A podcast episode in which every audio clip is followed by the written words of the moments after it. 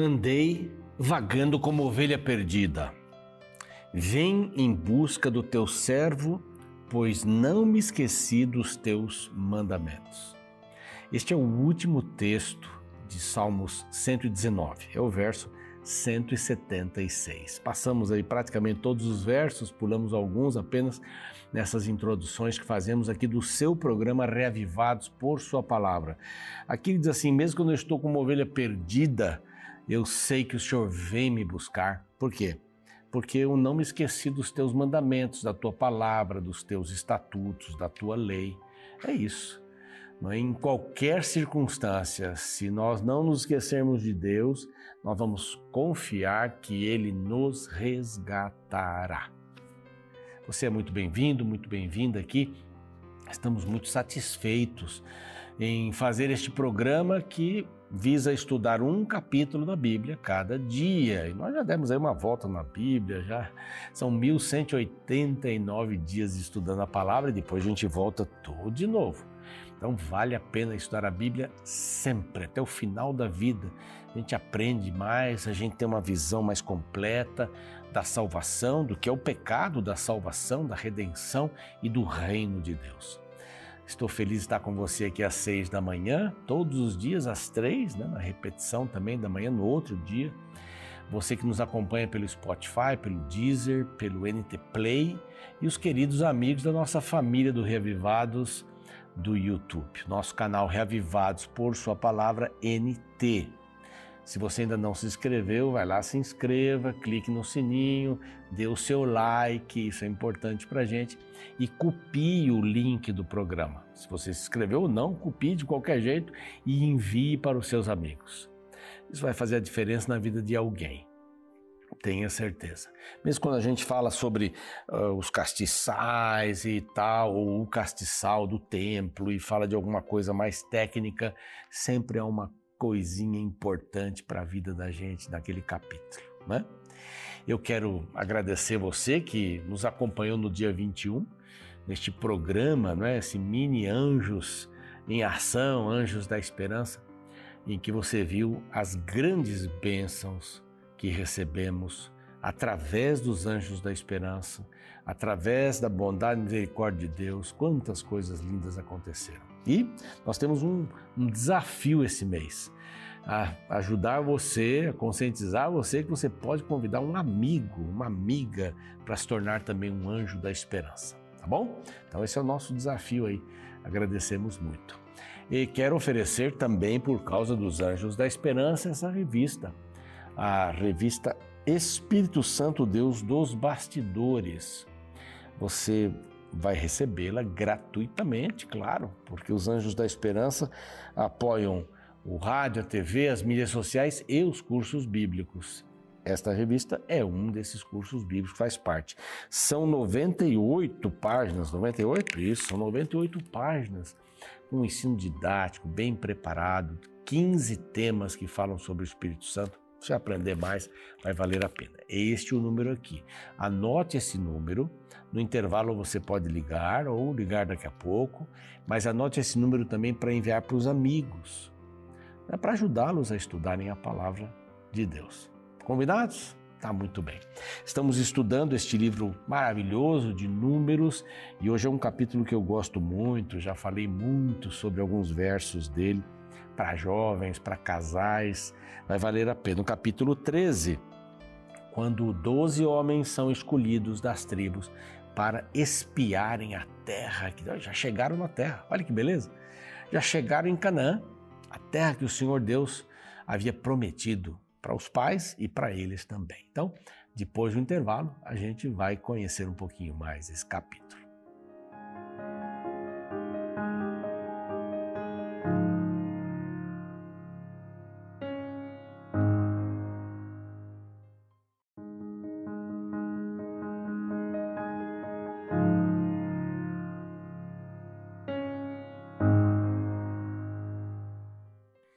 Muito bem, estamos de volta com o seu programa Reavivados por Sua Palavra, aqui na TV Novo Tempo. Aqui agora tem um curso bíblico pelo WhatsApp. Bem simples, bem fácil, rápido, porque ah, no mesmo momento que você se inscreve, você já começa a receber a primeira lição, as primeiras perguntas. São poucas perguntas, eu fiz o curso, vale a pena, é muito gostoso, muito fácil, mais profundo. A Bíblia não tem nada raso. Na Bíblia tudo é profundo. Se você quiser se aprofundar num verso, você vai ver que tem muitas lições para serem aprendidas ali. Mas também você vai entendê-lo assim facilmente, não é? Contexto importante, por isso que a gente está aqui com o programa Reavivados. Mas aqui temos um número telefônico que é do WhatsApp. Você pode eh, escrever pedindo o curso. Eu quero o curso Vida Espiritual. Esse é o nome do curso ou só escrever vida espiritual. Também tem um QR Code aqui, você pode apontar aí o seu celular e vai fazer o mesmo procedimento. Vai gostar, hein? E avise os outros, copie os números, olha, por aqui um curso rápido, fácil, faz em metrô, qualquer lugar. Mas não tem problema, beleza? Vamos lá, capítulo 13. Capítulo 13 é um capítulo bem interessante, ele nos ensina uma porção de lições bem, bem profundas. Eu gosto desse capítulo, especialmente no final aqui. Mas veja bem, até o capítulo 10 eu tenho repetido isso. O povo estava obediente, o povo obedeceu. Ah, vamos contar, vamos contar. Ah, vamos fazer aqui, ah, vamos dar a instrução de como o povo vai sair. Primeiro esse, primeiro aquele, vem os levitas tal. Ok, saíram. O povo estava bem obediente. Capítulo 11 começa lá a pedir comida, depois Miriam tem inveja, e Arão também, de Moisés, houve um problema lá que nós já vimos aqui. E agora o capítulo em que Deus pede, disse o Senhor a Moisés, essas ordens, essa, essa conversa de Deus com Moisés, ela é, é recorrente aqui, a gente já sabe, né? Quase que em todo capítulo no começo vem assim. Então Deus disse assim: envia homens que espiem a terra de Canaã, que eu hei de dar aos filhos de Israel. Então, assim, era certo. Deus tinha prometido e ele estava cumprindo agora a sua promessa. Mas ele disse assim: vamos lá dar uma olhada na terra. Por que, que ele fez isso? Um golinho. Aqui tem um chazinho com mel para a garganta funcionar bem. Então, por que, que ele fez isso? Aqui tem, tem vários motivos. Por que, que ele não disse assim, ó, vão entrando e vão ocupando? Ele não, não disse isso. As pessoas que querem andar ao lado de Deus, elas precisam ter fé. É.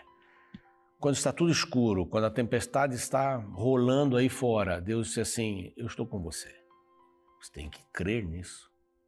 Tem que confiar na palavra. Ele diz assim: vai dar tudo certo. Mas está tudo de ponta cabeça, a vida está totalmente atrapalhada. Mas diz assim: calma, tem de bom ânimo. Eu venci, tem problemas, tem provações, ok. A provação nunca vai ser maior do que a sua possibilidade de enfrentá-la, porque eu estou com você. Então não tem provação maior do que eu agindo através de você. Aqui ele diz assim: vão lá olhar a terra. Bom, primeiro olhar que os frutos são espetaculares. Depois eles vão ter um outro olhar aqui, eu vou falar daqui a pouco. Mas Deus estava provando o povo de Israel um de cada tribo. Então Moisés fez isso, né? Cada tribo, seus pais enviaram um homem, sendo cada qual príncipe entre eles. E aí vem a lista. Estes são os nomes das tribos. São 12 nomes aqui: Samua, Caleb, ah, aliás, tem mais um aqui: Zafate, Caleb, Gigeal, Oséias, que é Josué. Moisés mudou o nome dele. Paute, Gadiel, vai anotando aí nomes de filhos aí, viu? Gade, Amiel, Setur, Nabi, Jeuel, são esses os 12 nomes. E o verso 16 vai dizer que Oséias, filho de Num, Moisés o chamou de Josué. Agora, jo, uh, Oséias quer dizer salvação e Josué quer dizer Deus é minha salvação, o Deus é salvador. Então tem, tem muito a ver uma, uma expressão com a outra aqui, né? Então, qual foi a ordem? Vai lá, vão lá, vejam a terra, que tal é o povo que nela habita. Essas eram as ordens. Se é forte, se é fraco, se pouco, se muitos, verso 18. E qual é a terra em que habita, uh, se boa, se má. Verso 20 diz assim: também se a terra é fértil ou estéril, se há nela matas ou não, tende ânimo e trazei do fruto da terra. Vocês vão se surpreender. Eram aqueles dias, os dias das primícias, né, da colheita das uvas. Então, eles deveriam trazer as uvas e olha, vão trazer um, um cacho enorme aqui. E assim subiram espiaram a terra e diz aqui as dimensões, né? Dizinha até Reob e tal. Se você quiser olhar no mapa bíblico aqui, você vai ver melhor. Subiram pelo Negueb e tal, etc. Verso 23: Depois vieram até o vale de Ecol e daí cortaram um ramo da vide com um cacho de uvas, o qual trouxeram dois homens numa vara como também romãs e figos. Eu imagino, se a uva era assim grande, o figo devia ser um tipo tamanho de uma maçã, né? Eu adoro figo. Se tivesse um figo do tamanho de uma maçã, eu ia ficar muito feliz. Né? Eu acho gostoso, principalmente misturar o figo com o iogurte, esse iogurte bem natural. Pode ser o desnatado, né? Se você quiser. Mas misturar o figo, ele dá um sabor. Isso não precisa adoçar nada, fica excelente. Eu adoro o figo. Minha esposa sabe, de vez em quando ela come e é, come, compra, não é? E eu sou capaz de comer uma caixinha numa tacada só, né? Mas eu, eu deixo sempre um ou dois para outro dia. Mas figos, romãs, né? A gente não está acostumado a comer romã aqui, mas come de vez em quando. Tem pés de romãs espalhados por aqui. Então, primeira parte, frutas né? excelentes. Uma terra, depois ele vai dizer que mana leite e mel. Mana leite porque tem pasto à vontade, mana mel porque tem muitas árvores frutíferas, o mel necessita. Alguns dizem que esse mel aqui é uma fruta também que é muito doce e tal. Mas terra maravilhosa. Aqui eles estão trazendo. Agora vem o relatório dos espias. Os doze tiveram algum, alguma diferença nos relatórios. Dez deles firmaram de um lado e dois firmaram de um outro lado. Depois de 40 dias visitando a terra, ali olhando, olhando as pessoas que moravam lá, vendo a lavoura, vendo as frutas, cortando as frutas para trazer, comendo das frutas lá também, né? Eles devem ter comido ali, imagine uma uva do tamanho do que? De um tomate, sei lá, uma uva enorme, que coisa impressionante.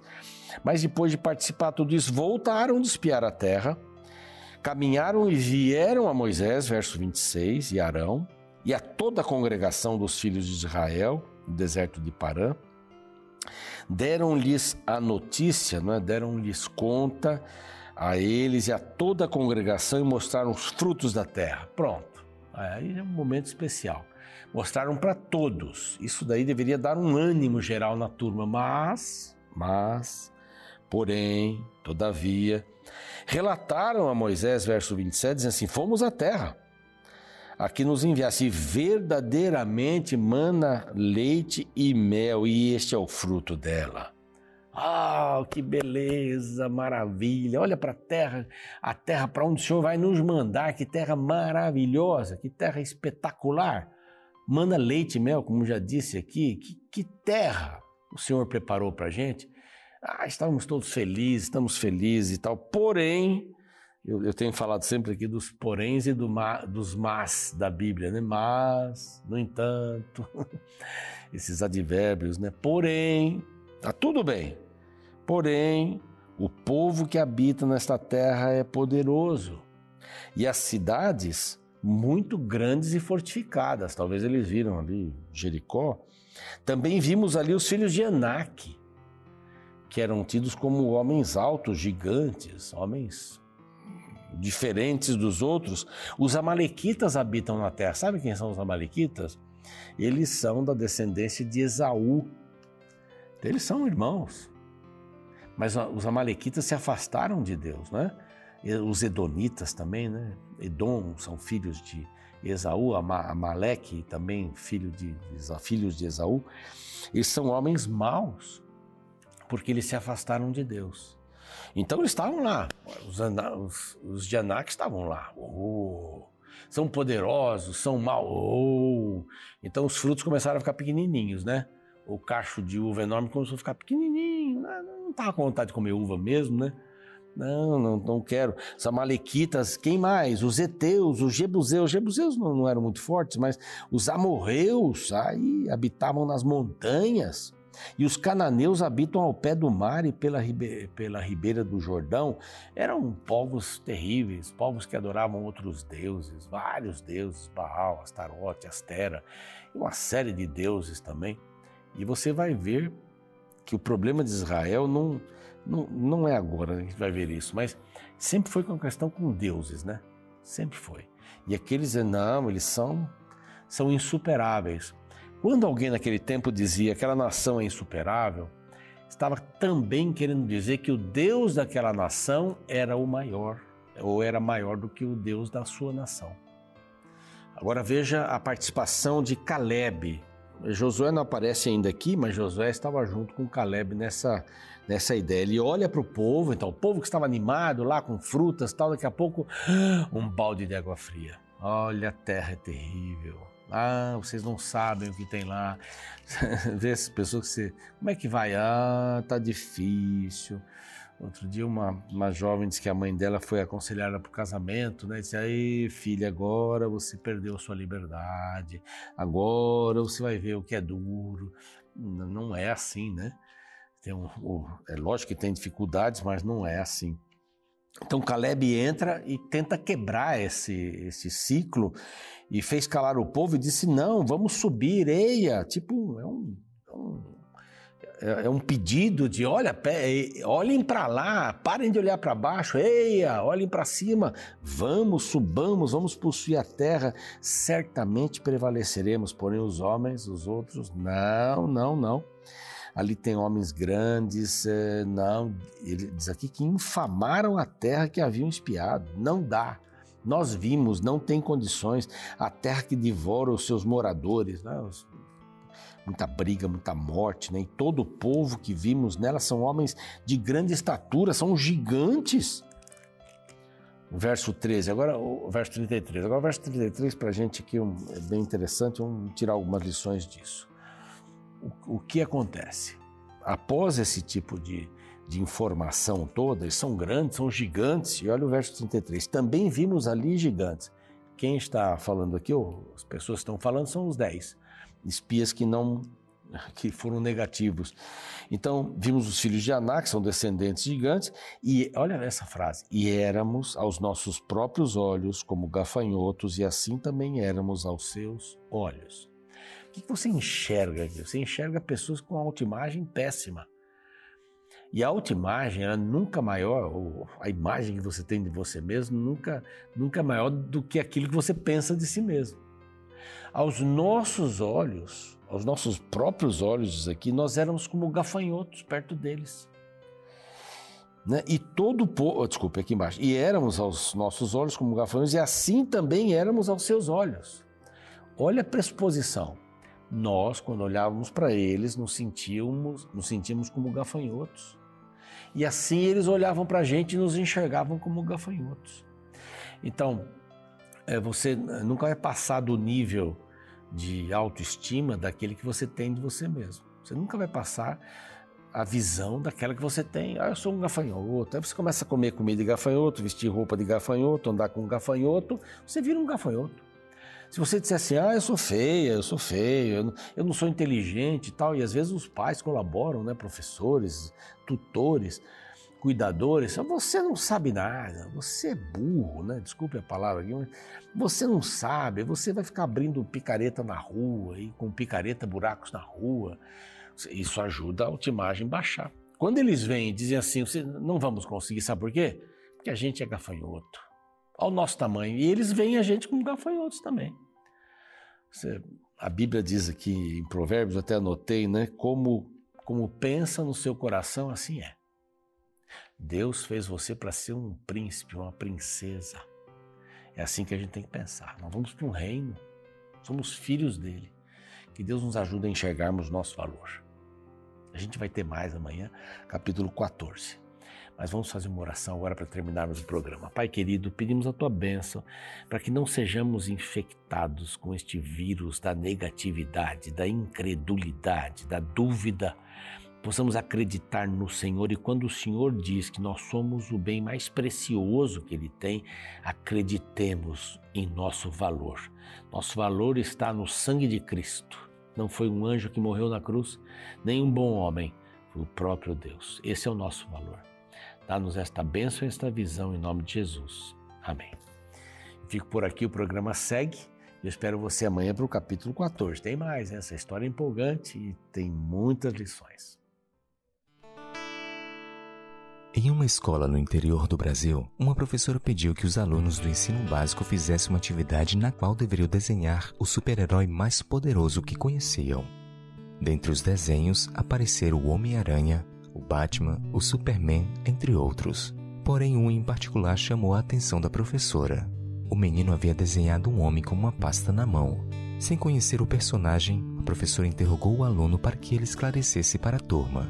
O menino, sem hesitar, respondeu que aquele era o desenho de seu pai, o herói mais forte que ele conhecia. Em uma relação saudável, todo filho admira o pai que tem. Esta admiração se traduz em confiança de que ele pode solucionar qualquer problema. Na vida espiritual não é diferente. Todo cristão verdadeiro confia em Deus como um Pai poderoso, capaz de resolver qualquer questão. Porém, a falta de fé na vida religiosa se traduz justamente pela falta de confiança no poder de Deus. Estas duas facetas da fé podem ser vistas no capítulo 13 do livro de Números. Nesta sessão, pouco antes de o povo judeu adentrar a terra prometida, Moisés enviou doze homens, um representante de cada uma das tribos de Israel, para espiar a terra. Quarenta dias mais tarde, retornaram os doze espiões com duas versões diferentes. Dez deles começaram a falar das coisas boas, mas depois focaram nas dificuldades que encontraram. Os outros dois, Josué e Caleb, falaram das dificuldades, mas exaltaram o poder de Deus como a chave para a vitória. No verso 30 lemos: Então Caleb fez calar o povo perante Moisés e disse: Eia, subamos e possuamos a terra, porque certamente prevaleceremos contra ela. Dos doze espias que foram enviados, eu já ouvi muitos sermões, músicas e palestras sobre Josué e Caleb, os dois corajosos que confiaram em Deus. Porém, dos outros dez, a maioria das pessoas não sabem os nomes. Eles caíram no anonimato da história por terem sido tomados pela covardia e pela falta de fé em Deus. Por isso, diante dos desafios da vida, olhe para seu Pai Celestial como uma criança confiante que sabe que seu Pai tem mil e uma soluções para as circunstâncias que julgamos sem saída.